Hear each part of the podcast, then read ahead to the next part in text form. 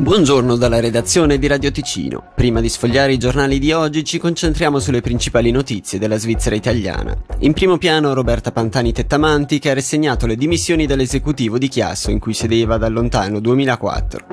Pantani è stata eletta in Consiglio nazionale nel 2011 ma non è riuscita a centrare l'obiettivo della rielezione otto anni dopo.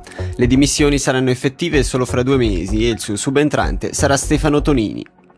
E ci spostiamo a Lugano, dove tra le notizie principali per la Svizzera italiana c'è il futuro dell'aeroporto di Agno. Il municipio di Lugano ha annullato l'operazione avviata nel 2020 per affidarlo ai privati, ma dopo il 2026 non è esclusa una collaborazione. Tra gli obiettivi nei prossimi tre anni ottenere il rinnovo della concessione federale, elaborare un master plan e nuove condizioni per un'eventuale partecipazione dei privati. Sentiamo il capo di Castero Sviluppo Territoriale, Filippo Lombardi. La call non era più lo strumento adeguato per scegliere fra progetti troppo diversi tra di loro e non corrispondenti allo sviluppo che stiamo impostando in vista del rinnovo della concessione nel 2026 e quindi andava abbandonato. C'è da capire soprattutto qual è la strategia che la città vuole per il suo aeroporto, dare così le basi per una messa a confronto di potenziali offerte di privati, in quella che potrebbe essere una collaborazione pubblico-privato magari un po' diversa da quanto immaginata tre anni fa, ma che dovremo sottoporre comunque per approvazione approvazione al Consiglio Comunale. I voli di linea li offrono delle compagnie aeree. La città non intende mettersi a fare l'operatore di compagnia aerea, quindi sono i privati che decideranno se lo vogliono fare.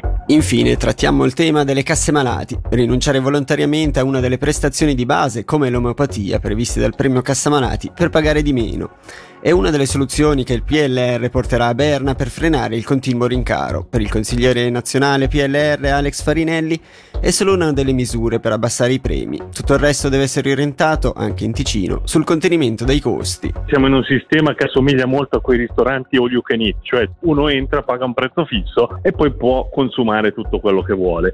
Questo genera un incentivo magari a consumare più prestazioni, l'idea è quello di permettere alle persone di limitare alcune scelte quindi risparmiare. Per esempio, non tutti sanno che nella cassa malati di base è prevista la medicina omeopatica, al contrario per esempio di altre medicine, penso all'agopuntura che non è inclusa.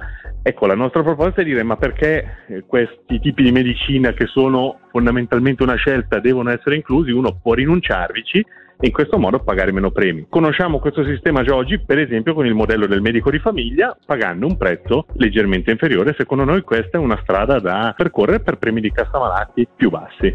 Per quanto concerne la meteo, il tempo sarà abbastanza soleggiato nonostante alcuni annuvolamenti temporanei, a basse quote temperatura massima di 25 gradi.